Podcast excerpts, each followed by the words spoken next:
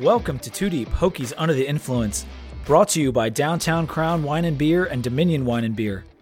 My name is Pete Berthaud, and my co host is Robbie Dowling. Robbie, it is game week, we think. Why don't you give us the cheers and get us kicked off? Well, that's that's it. I mean, it's once again, this is the second time that we've kind of gone through our, our notes on game week, but this one I feel I feel pretty confident that it's going to happen. Um, but I, I I don't know if I want to do a cheers just to that. I mean, we could do that, and then there's some other kind of positive news that came out today let's just kind of throw it out to a few different things. I think Dax came out and was talking a bit about um, Jenkins, who we'll talk about in the rover position uh, mm-hmm. today. said really positive things about him, how he was going to be a stud.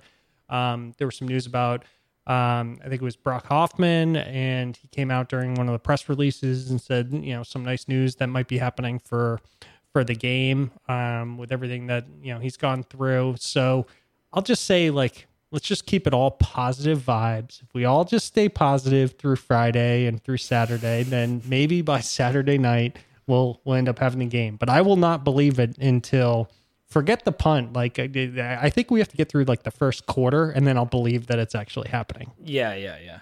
Cheers, cheers, man. Yeah, Fuente said he's taking it day by day, and uh, we're going to do the same. He did say, and I quote, "We will not have a full roster versus NC State," and we don't know what that means. I don't think he knows what that means yet, but he was pretty affirmative in the idea that guys will be missing due to COVID 19 protocols. Um, and he's emphasized that again and again that he's concerned about where they're going to be and how ready they're going to be because who they've been missing. So that does, at least for me, took a little bit of the wind out of my sails uh, this week and over the past two weeks, just dealing with the UVA postponement and then hearing that.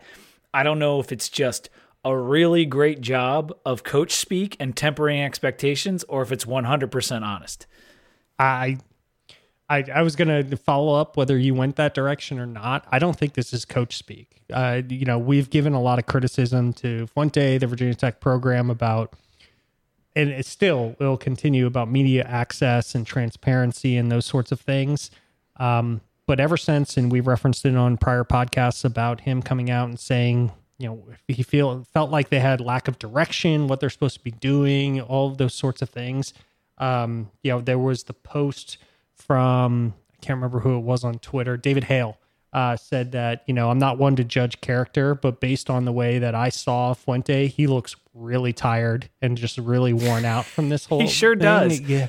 So I don't think it's coach speak at this point. I think it's just you know we don't have to always look for like the underlying meaning of something. Maybe he's just being honest. Like this is really tough. We don't know if we can play. He we know that there are players out. We know that Dax said today that he had COVID he said that on on the media press conference previously. Um, yes, previously he's fine now. Yeah, he's fine now. But he said he he had it. So like these aren't kind of like you know BS things. There's there's real stuff going on. So no, and I, I, I agree with it. that. Yeah, I, I I don't think it's it's too much gamesmanship, and he just looks like a guy who's like, I just don't know what's going to happen this week. And he's he, not just day by day, but test by test is how he put it too. Is that hey, we got two more tests this week leading up to Friday.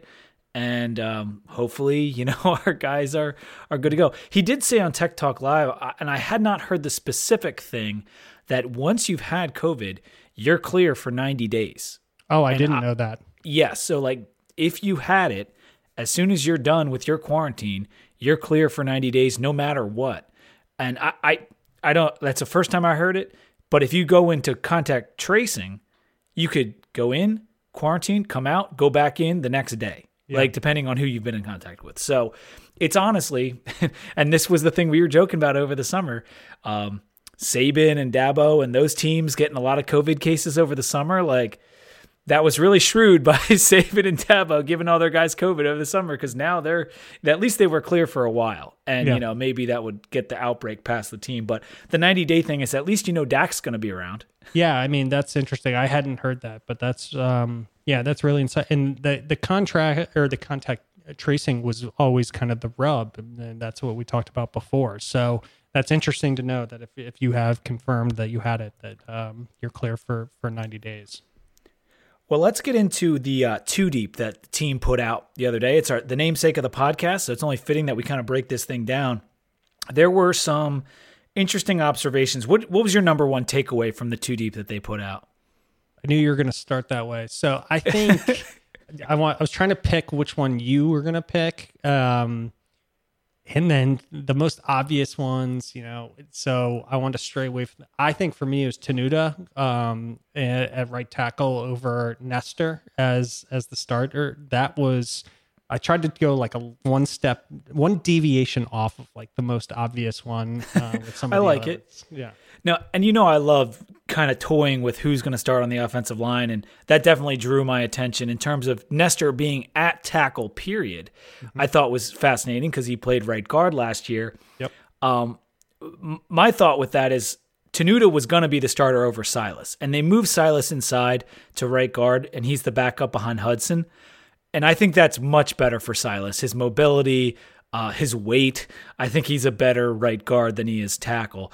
And Tenuta has stepped up to be the starter. Nester, I think, I think Nester, they're kind of grooming to be the left tackle next year because I, that. think Darrisaw is going to the draft. I, I don't know that for a fact, but he's old enough to, and I, I have a feeling that Darrisaw could be. We see his Pro Football Focus scores over the last couple years. Like he's a sensational player, and if he leaves, Nester easily will step right into that left tackle role, or Tenuta, whoever they want to move over there, and you have the other guy on the other side. So I did think that was interesting though, because I didn't expect Nester to be playing tackle this year. I loved when it came out, and a lot of people, a lot of people have taken their eye off of football a little bit. Obviously, so because it's it's been it's been tough to get into the season. Now we can get really pumped up for it. So it was fun to hear, you know, Twitter posts, message board posts about when people actually got to see it finalized, not finalized. I shouldn't say that, but Yeah. as the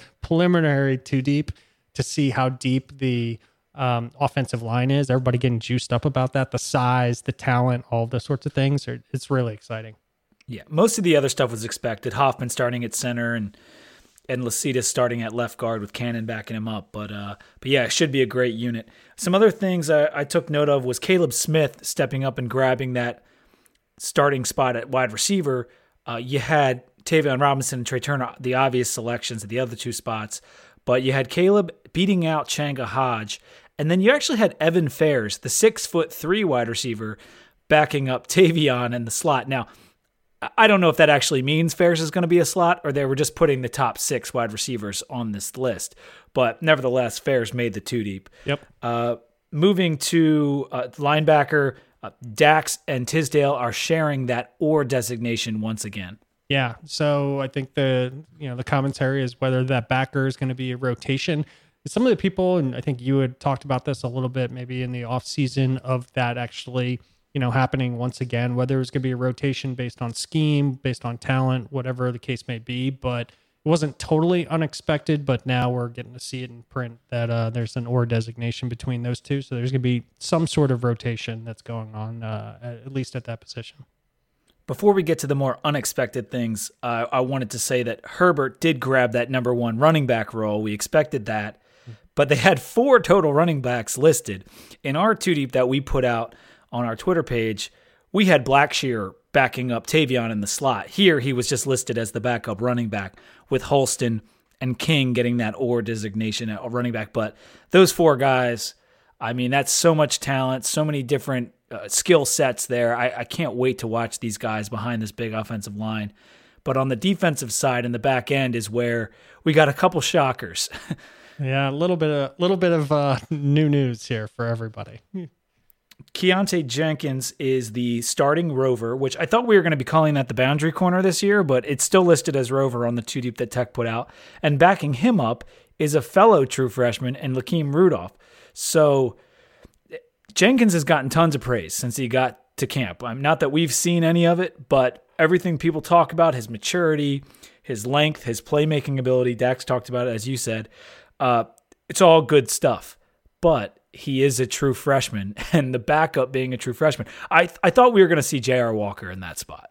Yeah, you and I talked about that on the last podcast. That and I think it was one of the last things that we said before we went off and said, you know, who do you think it's going to be? And we said it was it was going to be Walker, and we are we were wrong, or maybe we are just wrong for the moment. But Yeah. um, yeah, two true freshmen playing that position. So we'll see what happens there. I think it speaks a lot to a lot of the lip service that's been paid to Jenkins and his talent, as you as you said. But it, it's it's a little bit concerning. Like I'm not I'm excited in some ways that we have that kind of talent on the team that somebody can step into that role, but you you can't objectively look at it and say that um, you feel totally comfortable with with that. I'm going to go out on a limb and, and say that I, feel like Walker's one of these guys that had to have been tied up in a quarantine or something because it's hard for me to, to believe with what I've heard about him that he wouldn't have been a starter. But he's backing up Chamarri Conner at whip, so that that's a very strong position now, I think. Uh, and that was because Peoples got hurt, so there was a spot behind Connor at at whip. So the last thing I guess is Armani Chapman did beat out Devin Taylor, at least on this sheet, for the starting corner opposite Jermaine Waller. You had Brion Murray as the other backup. So yeah, we're a little thin in the back end for sure because beyond those corners and the guys we those are all the guys that I know. You know, like like we all of the guys that I know in the secondary, like they're listed on this two deep. So I'm not sure if there's anyone left. Yeah, at least anybody that we've seen take the field and actually Right. and and and and two of them we've never seen take the field. So uh, outside of high school, so uh, I totally agree. It it raises some some more questions about the back. It it kind of ties in because we're going to pivot over and what's coming up here.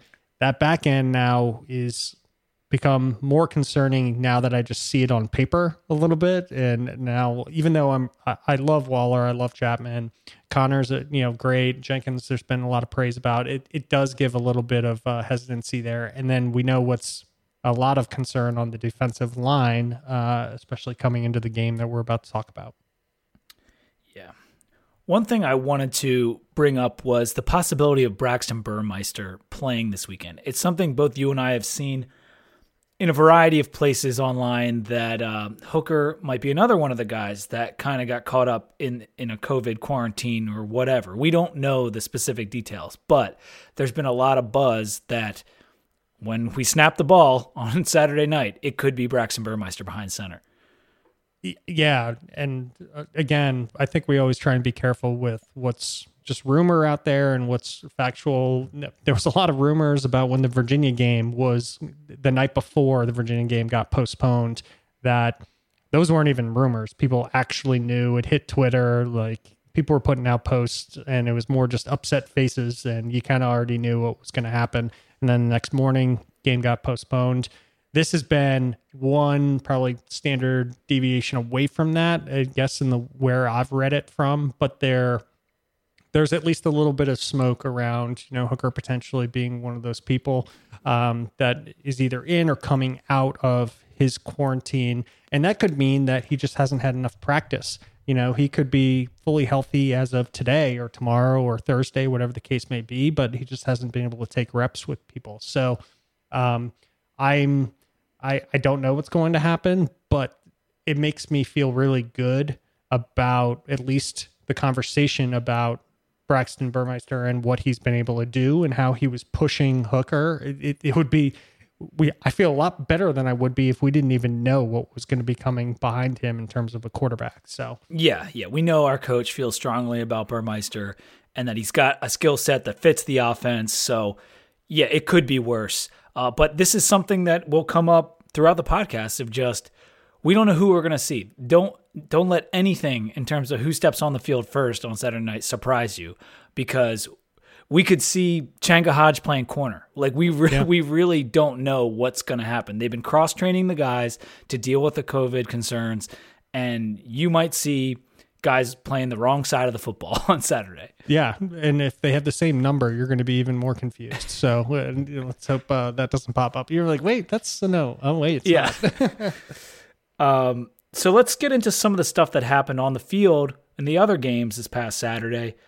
Uh, we saw UCF take on Georgia Tech, and GT was keeping that thing close for a while. I took UCF to cover, and ultimately they did, but the final score wasn't indicative of how close that game was. Yeah, it was it was good. They they played pretty well. I did hear, you know, a lot of positive praise, and I didn't I didn't watch that game specifically. A lot of positive praise for you know UCF and and that team, and um, you know their quarterback, and I'm forgetting his name is is is obviously really Gabriel. really good. Yeah, um, but you know uh, we may have a little bit more um, more of a fight in that team than we thought would be in in kind of year two from from GT. So, um, but uh, overall, um, you were on the right side of the, of the pick at least. Yeah, and we had some other results. Uh, ND squashed USF. Yep. Uh, got that cover there. Pitt beat Syracuse, but it was tighter than um, than Vegas was thinking. BC smashed Duke, which that was um, Duke was like a six point favorite going into that game, and I did like BC. I didn't think they were going to win twenty six to six. Yeah, that one was really surprising. And I, a lot of people that were starting to pick lines for this upcoming week are a little bit worried about overshooting the hype around, you know, BC just because of that game. And maybe Duke's not really that good. And the quarterback, you know, just had one good game and mm-hmm. it's not going to really play out. And I know you were suspect on uh, what Cutcliffe's team was going to be able to put out there this year. And it looks like you, uh, you might be right. Um, yeah. At least if we our expectations about what BC actually is, as we find out with more games, uh, plays mm-hmm. out.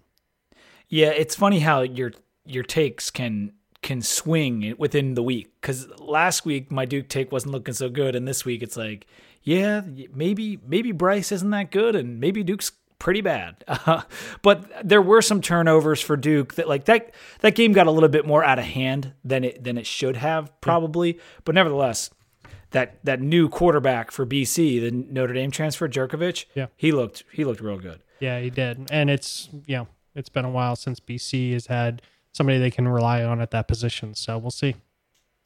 And then you had Miami uh, beating Louisville, and and honestly, and not being that competitive, especially late.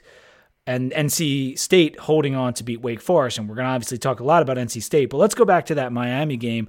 What were your thoughts coming out of that game? I was glad that my what I saw on screen, what what I anticipated for the game, I thought Louisville was going to be much more competitive. They were not, and it looked a lot worse than even probably the final score. And what I mean by that is, I came away from that game, in my own opinion, before I listened to a million podcasts this week. You know, just coming on Sunday thinking about it, Miami looked big.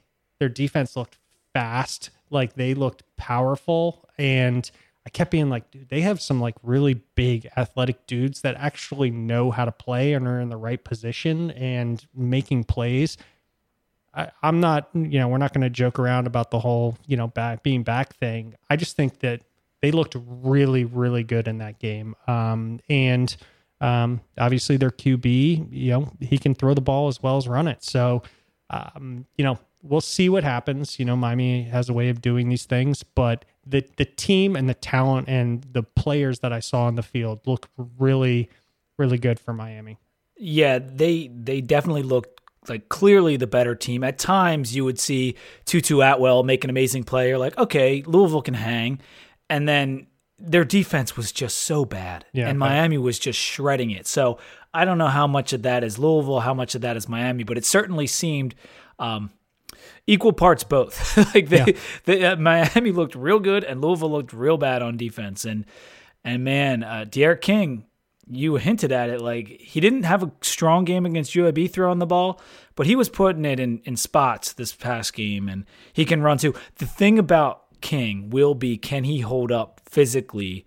Because uh, you know he's a mobile guy. He likes to run the football. He takes some shots, yeah. and at Houston, he was able to get by doing that and I'm not saying that the AAC is a massive step down from the ACC, but the defensive line guys in the ACC are bigger and stronger and will put a hurting on a mobile quarterback. So the thing about Miami is they got to keep him healthy. Yeah. And that that's going to be the that's the only thing I feel like that will really slow them down. And I'm not like the Miami's not back in, in the BAK way, but uh, they're going to be a problem this year. I, I definitely am starting to think that. Yeah, and the upfront players on the defensive line look really, really good for Miami and really strong, and, and so did the linebackers. It was just they were they were all over, and Dude, that one linebacker is like six five, the transfer massive. kid. Yes, Yeah. and they were swarming to the ball. It's you know we used to see, and not to go too long on that game, but it's important for Virginia Tech as well. Is that normal you would see like Miami players taking a play off. They didn't really care. Like even like as soon as they got down like in the dumps,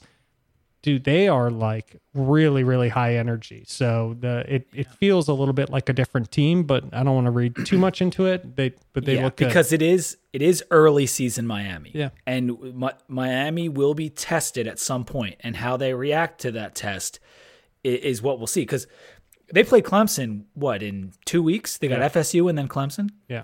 We'll see how they react to the Clemson game because if you remember when they were riding high and they were like ten and zero or whatever, um, they lost, and then the whole thing fell apart for two straight years. Yep. So we'll see how they respond to adversity. But right now, yeah, that was a big win, really big win, and they're probably going to smash FSU this weekend. Yeah, definitely.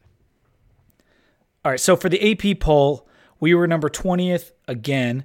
Uh, still no Big Ten teams in there. Still seven ACC teams. Miami moved up to 12, and UNC moved up to 11. Um, and I guess that's it for the news and notes. Did you have anything else? No, that was it for me. Well, let's take a minute to uh, talk about our sponsor, Downtown Crown Wine and Beer and Dominion Wine and Beer. Downtown Crown is in Gaithersburg, Maryland.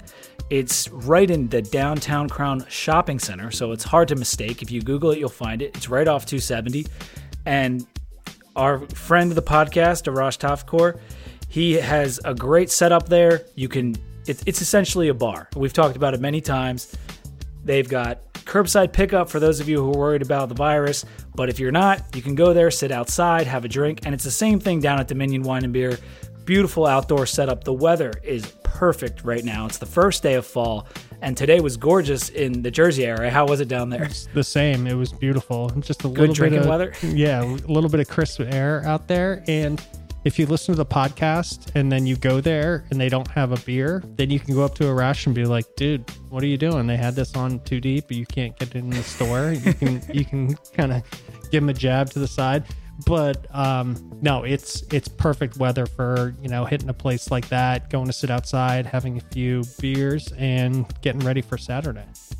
And I know historically, uh, their inventory changes all the time, but they've always had a fantastic selection of pumpkin beers at these places. And now is the time to be buying your pumpkin beer because come October, it will be all gone. I, I guarantee you that, if it's not all gone already. So I remember back in the day, Dominion was carrying the Ale Works pumpkin ale, which I think was my all time favorite of one I had on the podcast. Uh, and that's a Virginia brewery. So they they carry they used to carry that at Dominion. They probably have it, but uh, but yeah, those places. Check their Instagram. You can find them, and I'll, I'll I've tweeted out their their pages and their handles, and I'll do it again. But you got to follow them on Instagram because you'll always know the latest stuff that they have. Pete's long on uh, on futures on pumpkins and pumpkin beers. Uh, in case you wanted, it's he, he was in on pork bellies and that kind of stuff, but then he decided to just go like you know I'm I'm long on pumpkin beers. So uh, I've got a case he's heavily of- invested in it. of pumpkin beers in the basement. Nah, man, I I do love pumpkin beer, and you know I always try to hold off on drinking them on the podcast until October.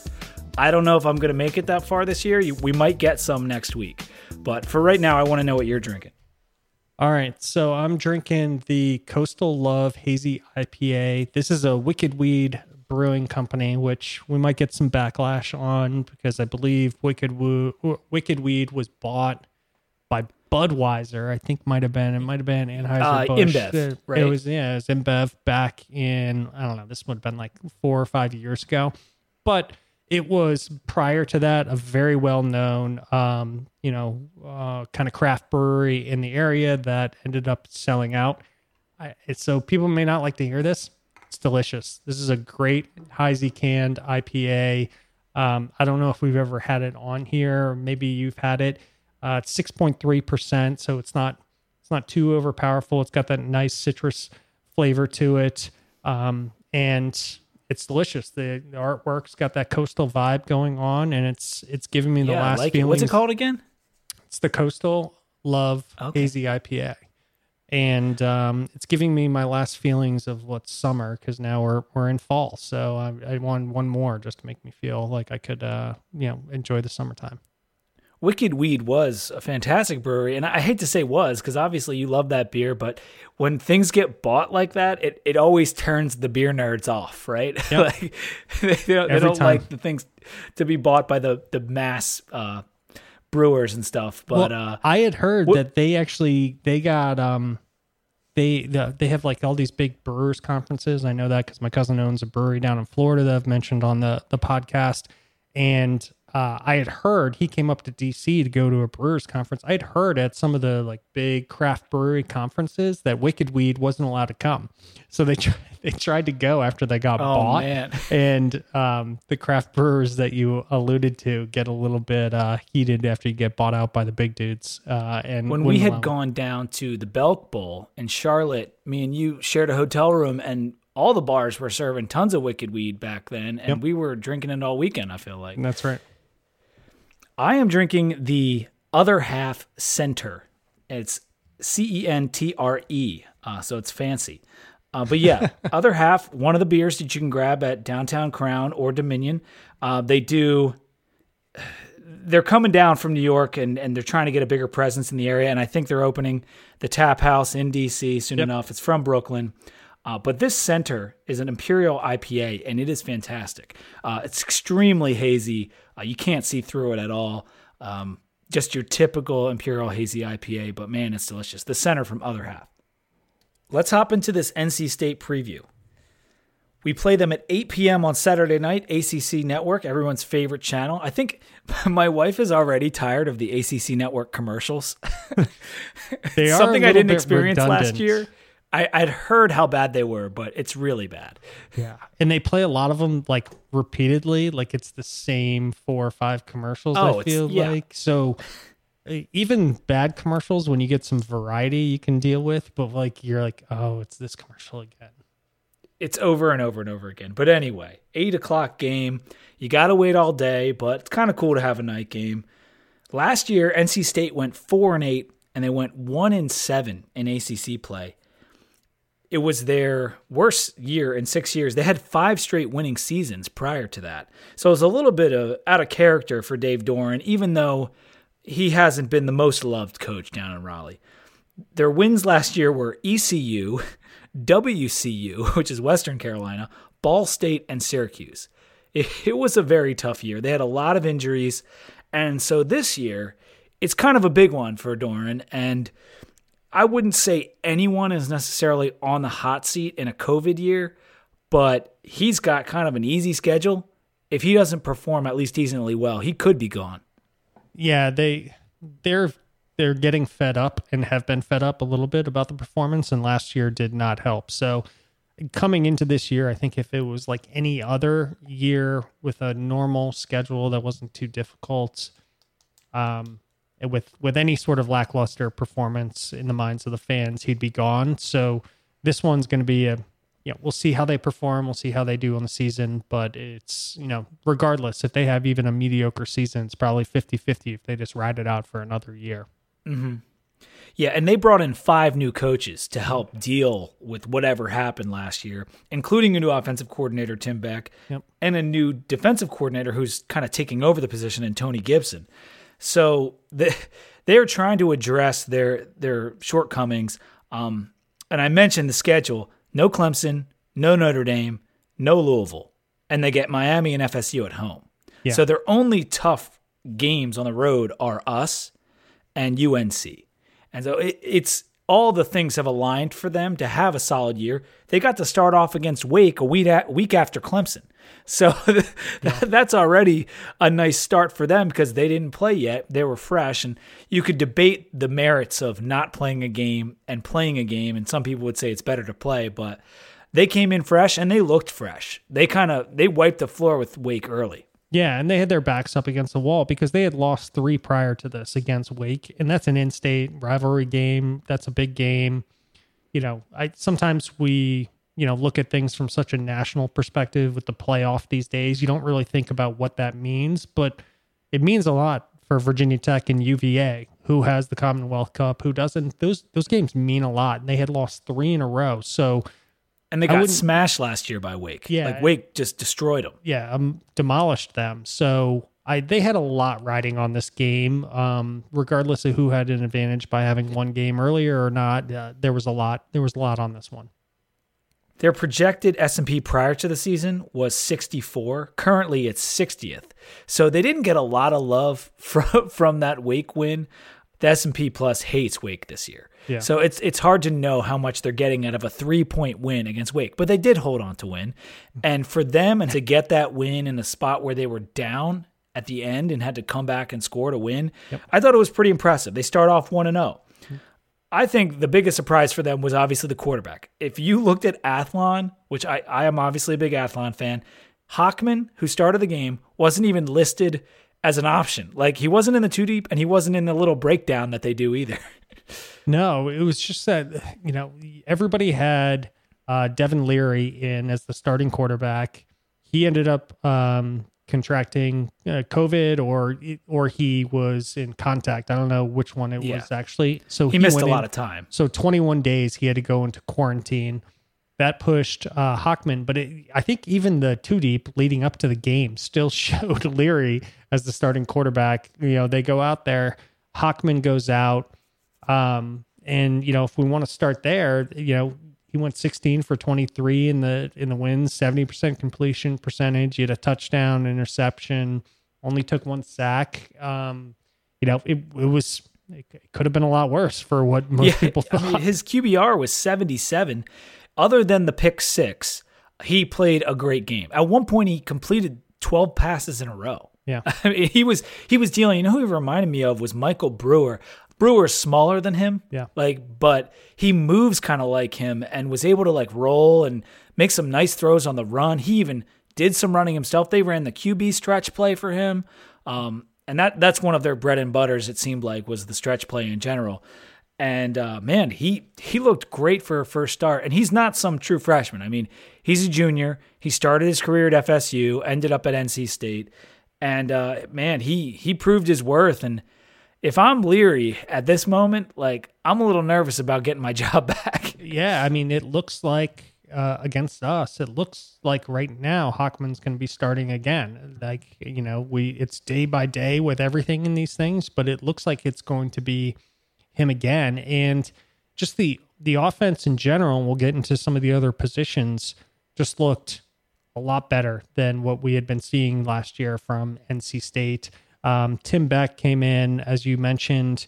Um, he's new to the program, 463 yards of total offense. You know, they had four TD drives, I think, of 75 yards or more um, uh, in that game. And we'll see what Wake's defense actually is over time and be able to evaluate that more. But that's a pretty good performance. They had last year, this team really struggled with longer plays and like in being able to achieve they had 18 plays of 10 yards or longer, 11 of at least 20, and then five of 30 yards or more um, in yeah, that They game. could not get any explosive plays last year. And that we saw way more just last night, I feel like, than they had almost the entire season last year. Uh, their running game was on point. That that was kind of the biggest thing. Yep.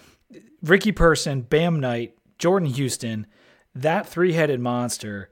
Uh, poses a problem. They had 270 yards rushing as a team, 5.5 yards per carry.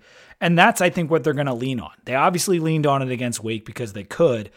But with a guy like Hockman, a guy you're not expecting to be your starter, you're you're going to lean on the running game. You're going to throw short passes, get get the ball to the playmakers, let them make plays. And NC State coming into this year, although they had a terrible year last year, they were kind of set up with the guys they had returning, the guys coming back from injury to make a massive leap in yards per play this year. They were 106 the last year. So they they were just awful.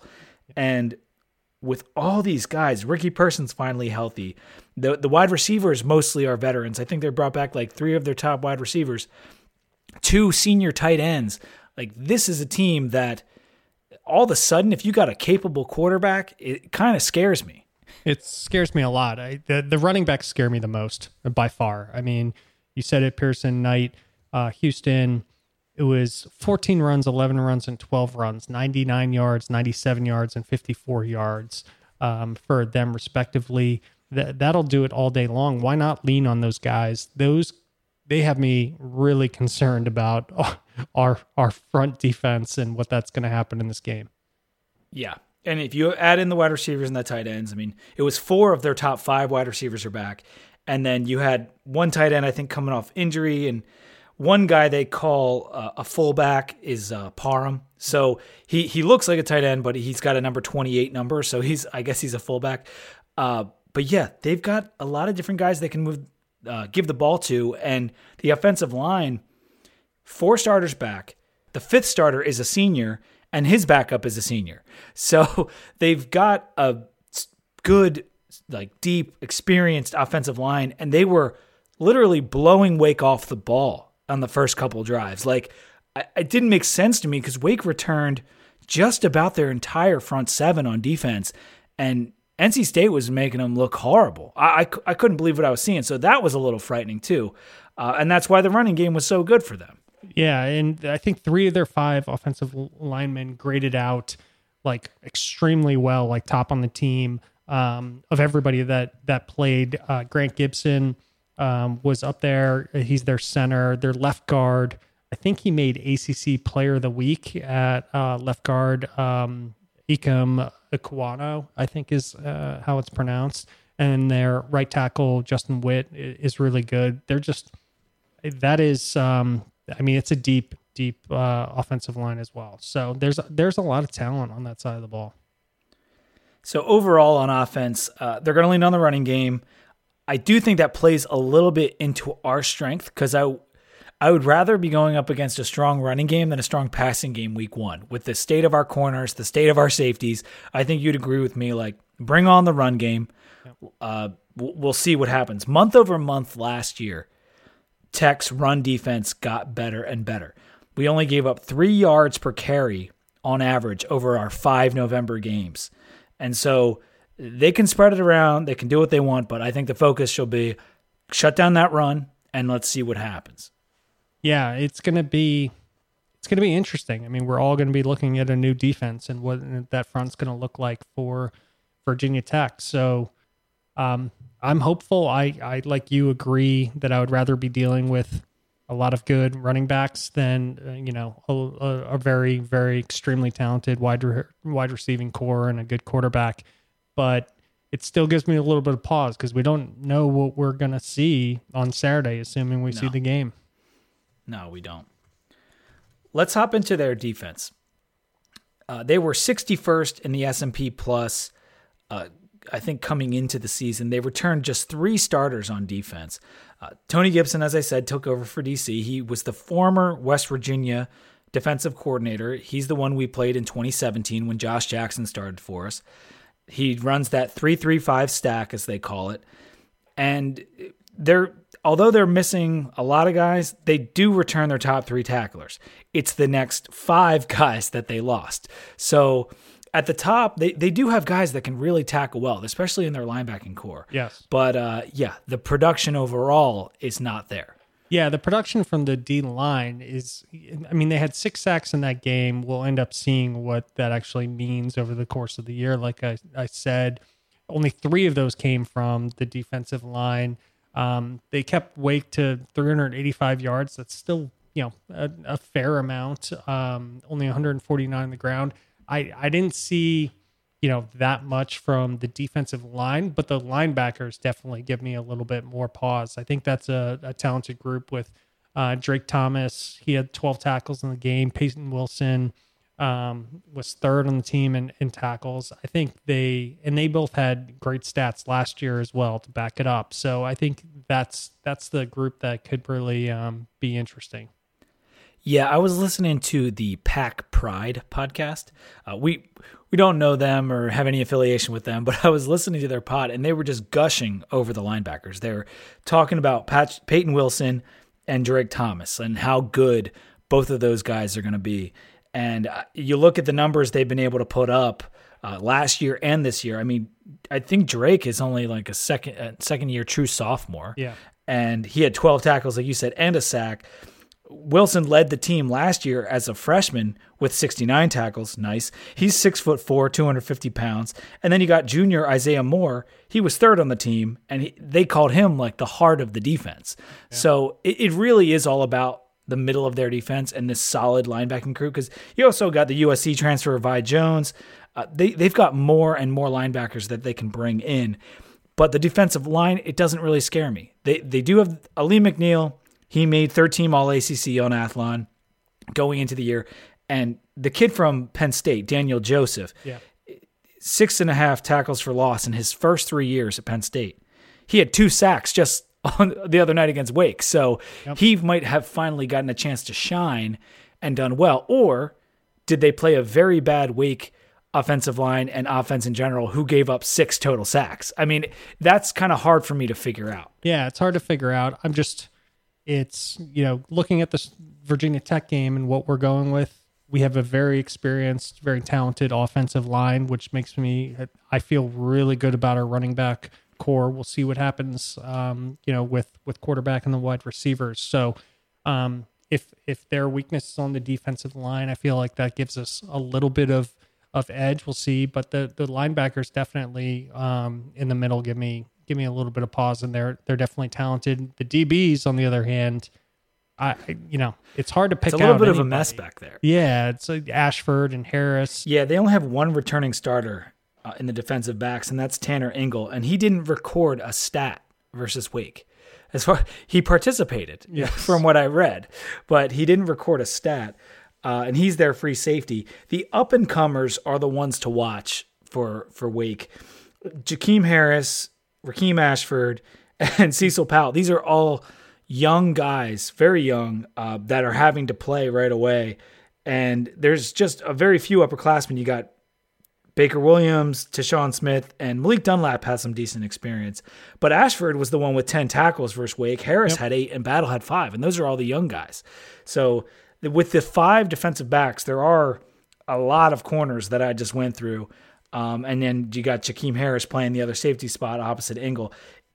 I think that's susceptible. If your DBs are giving up a lot of tackle numbers or getting a lot of tackle numbers, uh, that's generally not a good thing. It, it, yeah, you might have one guy that is like a really good tackler and he comes up to line scrimmage and plays in run support. But if multiple guys have a lot of tackles in the back end, something's going wrong. Yeah, I, th- I think it's it, I know the age difference in the DBs is uh, much different, but the corollary back to Virginia Tech is actually pretty interesting in terms of at least concern about the front and the defensive line, feeling really good about the linebackers. And I know the 335 is very different in the schematically, but and then the DBs for them and and for us in some respects is kind of um is is probably biggest unknown. And I know we have yeah, some returning no, right. guys that, there. That's a good point. So it's it'll be interesting to see, um, you know, what the team's metal is kind of made of when when we see it on the field. One thing I was hearing about Gibson is that he's a good defensive coordinator, or has been, and I, I have, I've always thought he's gotten way too much credit. Like I don't think he's that good of a coordinator. But it was interesting because they said, I forget who I was listening to. They're like, what he has to work with at NC State is far better than what he had at WVU. And I do kind of believe that. Yeah. Um, I think you get a better class of athlete, and especially on the defensive side of the ball, coming out of North Carolina, oh, than they're able to recruit at West Virginia. No, so, West Virginia definitely excels better in getting offensive firepower and mm-hmm. wide receivers and things like that than they do on the defensive side. So that was interesting. And so if he has a little bit more to work with, maybe he will put up something that's very difficult for us to deal with. And anytime a defense has two or three very good tackling linebackers, it makes things so difficult. Remember the Duke days with Humphreys and Giles Harris? Yep. Like that team, those teams were never like that great. But those two guys alone made it so hard for us to to get things going. And so that scares me a little bit. The if you got a guy like the Drake BC Thomas days, uh, those oh yeah, oh my like, god, yeah, all those BC linebackers, it, it can make they can make brutal. they can make it hell. So I, I'm hoping that these guys are too young because what I think is going to happen with this defense is we're going to see what we saw against Wake Forest was is breakdowns. We're going to see mental breakdowns, coverage breakdowns, and that will allow us to capitalize and kind of get some points on the board because in a year or two, this defense could be really good because I think there's a lot of young kids here that have a lot of talent. But right now, the weakness on the D line and the youth across the board and the back seven, I, I think it give, or I guess back eight, gives us a chance uh, in this game. Moving to their special teams, it's a pretty good group. Both their kicker and their punter made all ACC in Athlon, and Thayer Thomas was a second team All ACC punt returner. So they will be competing with us uh, in special teams. Those are all the things that we're good at on special teams too. So that that was interesting at least for them. But let's go to our keys overall for the game. Did you have any kind of? Going to be. I, know, I hate to throw it so much in the air, but like it depends on whether we think Hendon Hooker is really going to start or whether he's not. Or it's going to be Burmeister, and whether he starts to to make that connection to take advantage of that backside against um, you know against NC State that we're hoping for. Um, what the receiving core is going to look like um, coming out this year. I mean, I feel good about Robinson, obviously Turner. I feel good about Smith.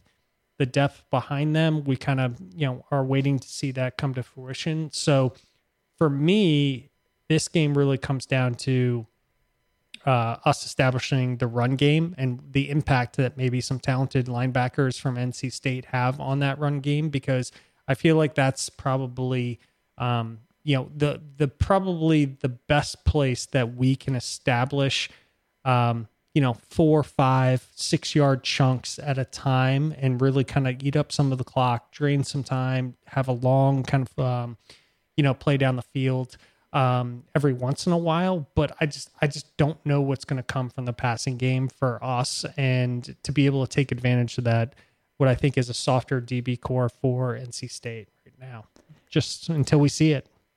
I'm I'm with you 100%. This game is all about winning the run game on both sides of the ball, and I, it's hard for me to think about a Virginia Tech game and not attack it like I think Bud Foster would attack it because we're so used to that on the defensive side. And what would Bud do? Bud would be like, we're going to shut down the run. That's what we're going to focus on. And we're going to stay aggressive and get after the QB as much as possible. And I, I don't think we should deviate from that. You got a QB making his second start, possibly, or Leary making just his ninth start or something. I mean, he yeah. didn't start very many games. I don't know how many it is, but and coming many. out of quarantine, yeah, and coming out of quarantine, you know, with a new offense. So stay after the quarterback in this one. Stay aggressive. Send Chamarri Conner on some blitzes.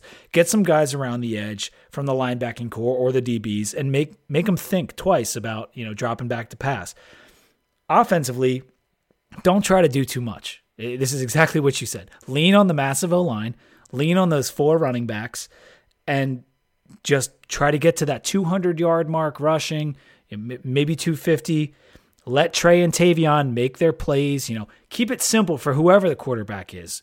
And if it's Hooker, great. If it's Burmeister, let him drop off a short slant to Tayvion. Let him do his thing. We've got playmakers Blackshear, Herbert, Robinson, Turner. Get them the ball. Let them make some moves. Make a guy miss. As Fuente always wants, got to make the first guy miss. Let's do that in this game. And I, I do think if everything was normal, I feel like this is a double digit win for Virginia Tech. Like if we were coming into the season, NC State was our first game. It was supposed to be our first game. Uh, I would have thought fully healthy, we beat this team by 10, 14 points. And that was the spread initially. It was 10 points. It quickly moved down to seven. I don't know what to expect, but if we can have 85% of our normal starting team, I think we we can win this game by touchdown. Yeah, I would agree with that. I would say I like to look for things that we can take out.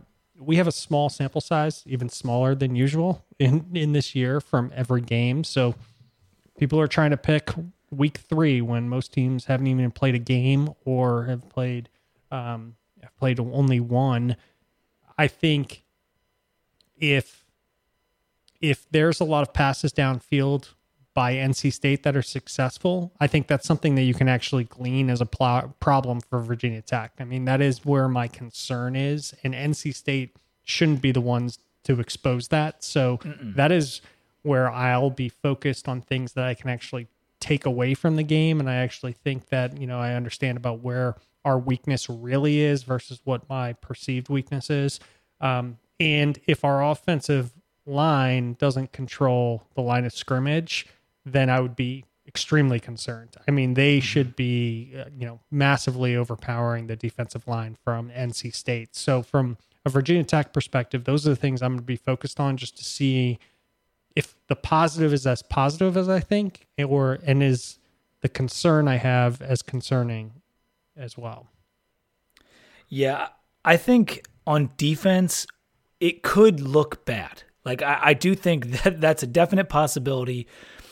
Um, even if there was no COVID concerns, I think we could come out in this game and with the way Hockman looked and the way that offensive line and running game looked for NC State, like it could look pretty bad for a quarter or two. And nothing will surprise me in this game. I said it earlier, like I'm not going to overreact to anything with the way Fu described our prep and everything else that's gone on the last two weeks. I'm not going to overreact, but I am worried that it could snowball if they start to like, you know, they they scored 21 points on Wake like in a snap, you know. It, so um, I'm really hoping that doesn't happen, and I don't think Wake has a Ashby. I don't think you know Wake has a Waller. You know, I, I don't think they have the playmakers like Crawford on the line. So I, I think we'll be okay. Um, but I am prepared for there to be some bad moments. Yeah, I'm also hoping that I'm also going to be watching the penalties just from some of the verbiage that came out today in terms of the energy, which I love, by the way, of the guys getting ready for the game is keeping your head on straight, avoid, you know, dead ball penalties, avoid, you know, any personal fouls, any of that kind of stuff. Um, there's going to be a bunch and more than any of us are really comfortable with, but I hope it's on the lower half of that. I mean, there's teams that are coming out. I think somebody had like 18 or like 20 like penalties like last week. Right. It's just it's it's tough because there's been so much and there's so much energy that you're putting out on the field. Um, that's another thing that I'll be kind of focused on.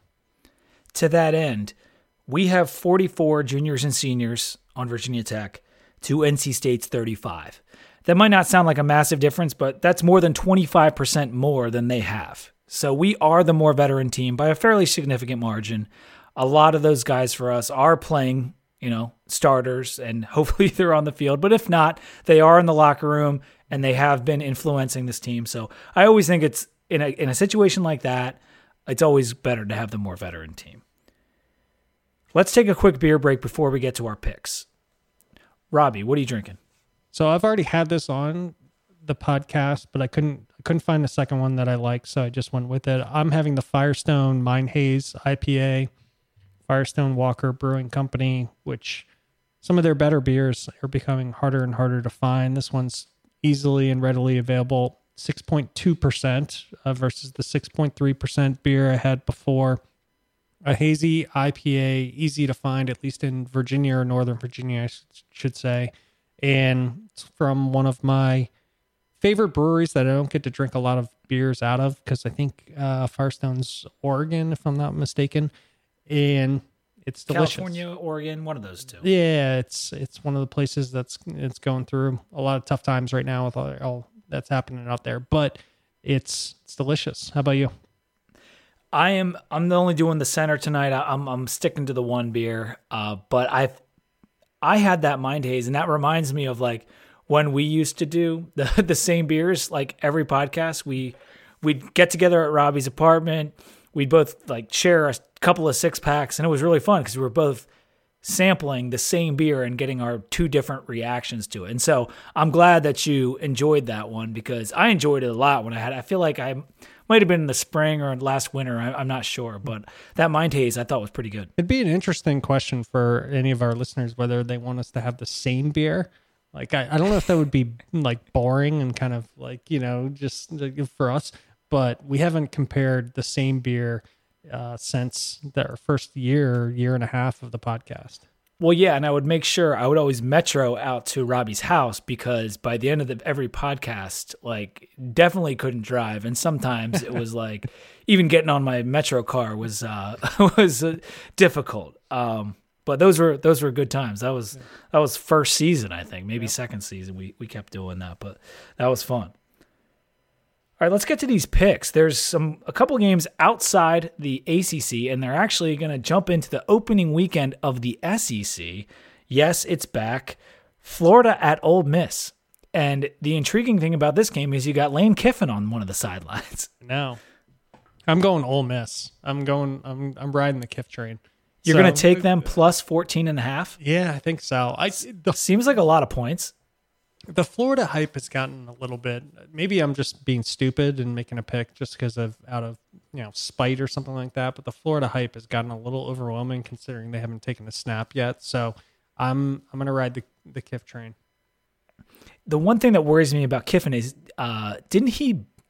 One, I, I'm not the biggest Kiffin fan. I think you like him a little bit more than me. Oh no, I hate him as a person. Oh, okay. Uh, no, absolutely despise him as a person. But I he's really good. I mean, they're, they're like you can't like it's hard to. He knows how to run an offense pretty pretty well. He does. He does. I think he changed his quarterback though, right? Like they they went away from Plumlee. Yeah.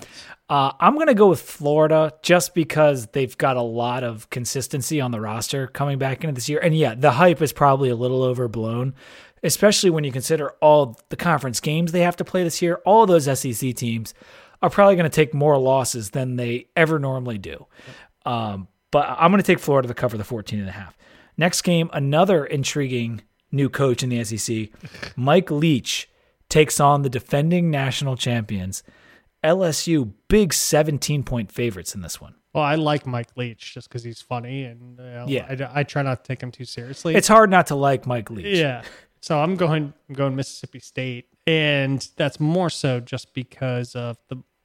I didn't pay that much attention to it. You paid actually more attention to it. As of late, I've heard more and more about everything that LSU is replacing, whether it's defensive coordinator, offensive coordinator, all of the talent that they lost, and it being game one coming out of kind of COVID. I think that gives Mississippi State a chance to keep this within like 14. LSU is certainly going to win the game. I just think that they might be able to, you know, have a backdoor cover or something along those lines. I'm with you. I like Mississippi State to cover. Even though it's a first coach and the COVID off season, like first year coach for Leach, like getting that offense implemented isn't going to be easy. But I mean, you just look at up and down the roster, up and down the coaching staff for LSU, the championship hangover, you know, like all of that type of stuff. And I know they've recruited at a ridiculous level, but getting all that on track in a short off season and just losing the Biletnikoff Award winner who you thought you would have, you know, like two or three weeks ago, that's tough. So I like Mississippi State to cover, and uh, you never know. Leach could pull the miracle and, and upset them, but we'll we'll see. Next game, Louisville at Pitt. This is actually pretty intriguing coming off Louisville's loss to Miami, how they'll respond. Pitt took down Syracuse, wasn't the most impressive performance, but their defense seems like the real deal. Narduzzi has, has got them up and running on D. Pitt is two and a half point favorites at home. I'll go first this time. I like Louisville. I think they bounce back. I, I guess I'm taking them to win if it's only two and a half. Uh, and it's tough to win at Pitt. Uh, but I just, it's hard for me with Kenny Pickett. Like, I just can't quite get on board the Kenny Pickett train that uh, that our buddy Braden Gall over at Athlon always liked him a lot. I, I don't I don't know what that's about. I'm going to go with Louisville. I think they bounce back in a big way. I think this they're going to test that Pitt defense quite a bit. Yeah. I I don't have that. I have Pitt, and that's only because I the Pitt defense looks legit.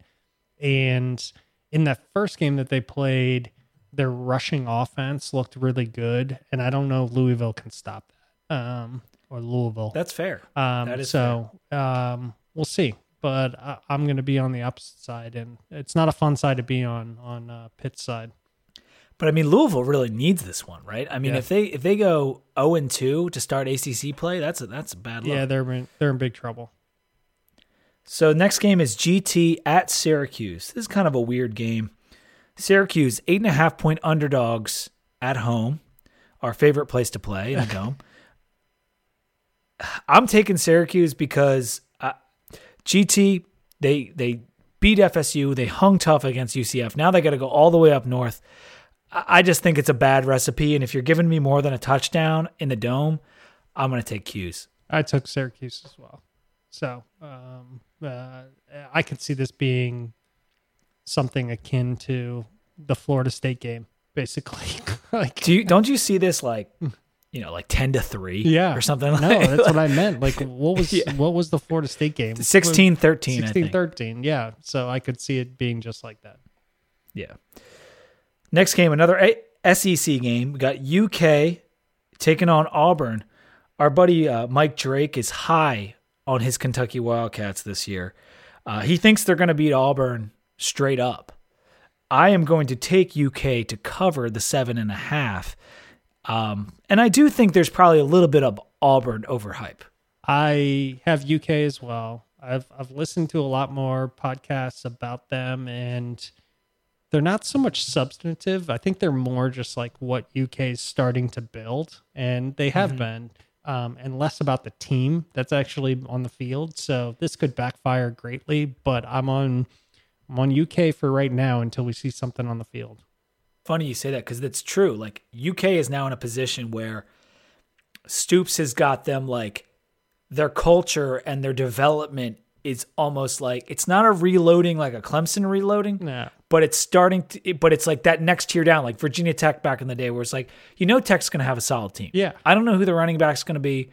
I don't know who the quarterback's going to be, but you know they're going to be solid, and that's kind of where UK's at right now. That's exactly right. Yeah, you're just like you, you have confidence in what the team's going to perform. You know they're not going to be crazy good, but you know they're going to be decent enough. Next game, Duke at UVA. UVA is five point favorites. It started a little bit higher than that. Uh, UVA hasn't played a game yet either, and so it's it's kind of an unknown what we'll see at quarterback and and what we'll see, you know, replacing a lot of talent on that team. I like UVA to cover only because I'm going to stick with my Duke is bad take. you have to. I'm going to pick Duke in this game, and it's more just um, I don't know. I just the first game out. I don't know what UVA has. I think Cutcliffe can at least use this as a, a bounce back after not a great performance whatsoever. Let me say, it would be fantastic if Duke, after getting crushed by BC, came out and beat UVA. that would be simply amazing. Yep. And the last game we'll pick is the rivalry down in Florida Florida State at Miami. Miami coming off the big win. FSU got a week off to lick their wounds, I guess. And um, Miami 11 and a half point favorites. I don't think uh, this is what scares me. I don't think anyone could take FSU, but that's why it's scary, right? it's, it's completely scary. I if, put this in perspective. So Virginia Tech opened as an 11 point favorite over NC State, right? Like, and here you have a Miami team that's already proven twice on the field that they're pretty good against, and FSU has shown at least once that they are not good at all, and they haven't solved many of the problems that we've. and they won't about. have their head coach. Yeah, and it's a 11 and a half point spread. Uh, this is. I guess that's just rivalry. Yeah, you know, it's just a rivalry game, I guess. So I, and, I took Miami. Listen, I'm I'm an idiot. I know. I know Vegas knows more, and this FSU somehow gonna like use the rivalry to keep this within like some like a it'll be like 10 points and I'll just feel like an idiot, but I'm I'm going to go with Miami, I guess.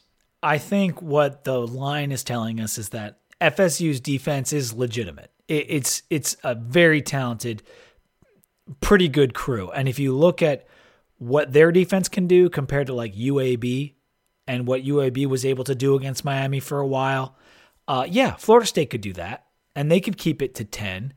But I also think that you could watch that first quarter and pick FSU to against the 11 and a half and be like, what was I thinking? Yeah.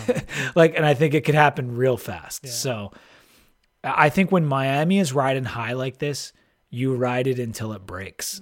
And, and, and that might be against Clemson in a week. Yeah. But right now, I think you got to take Miami. All right. So yeah, that's that's it for the picks. I am beyond excited to to watch our team, whoever it could be on the field on Saturday night. I'll be at my mom's. She does have FiOS, so I will be able to watch the game.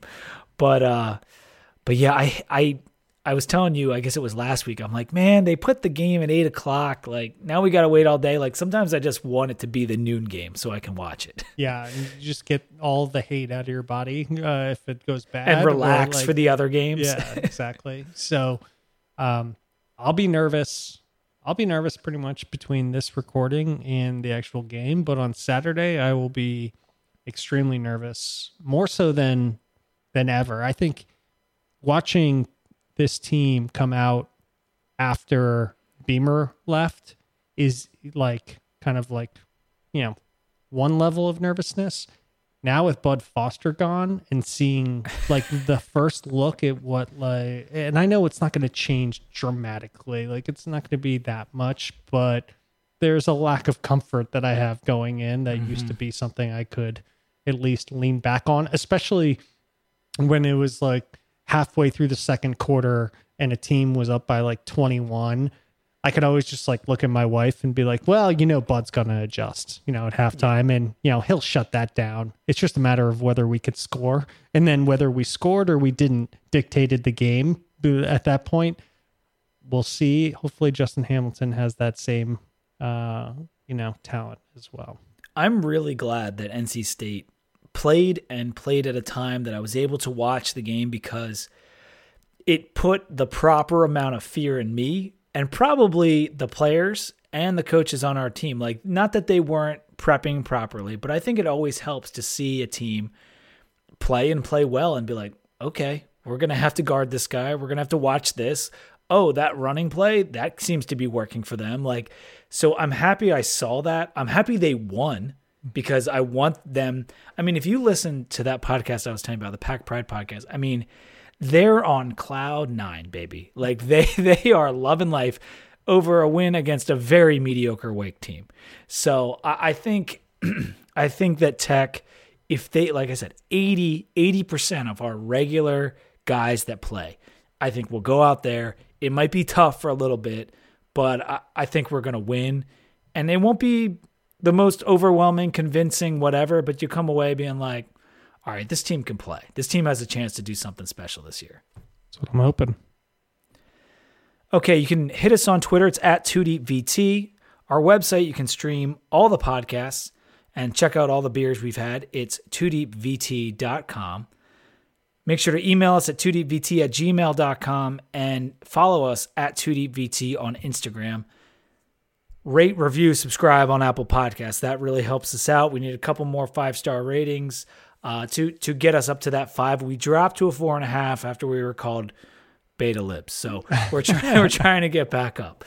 Um, and I guess until next time, until hopefully we're celebrating a huge victory over the NC State Wolfpack, go Hokies.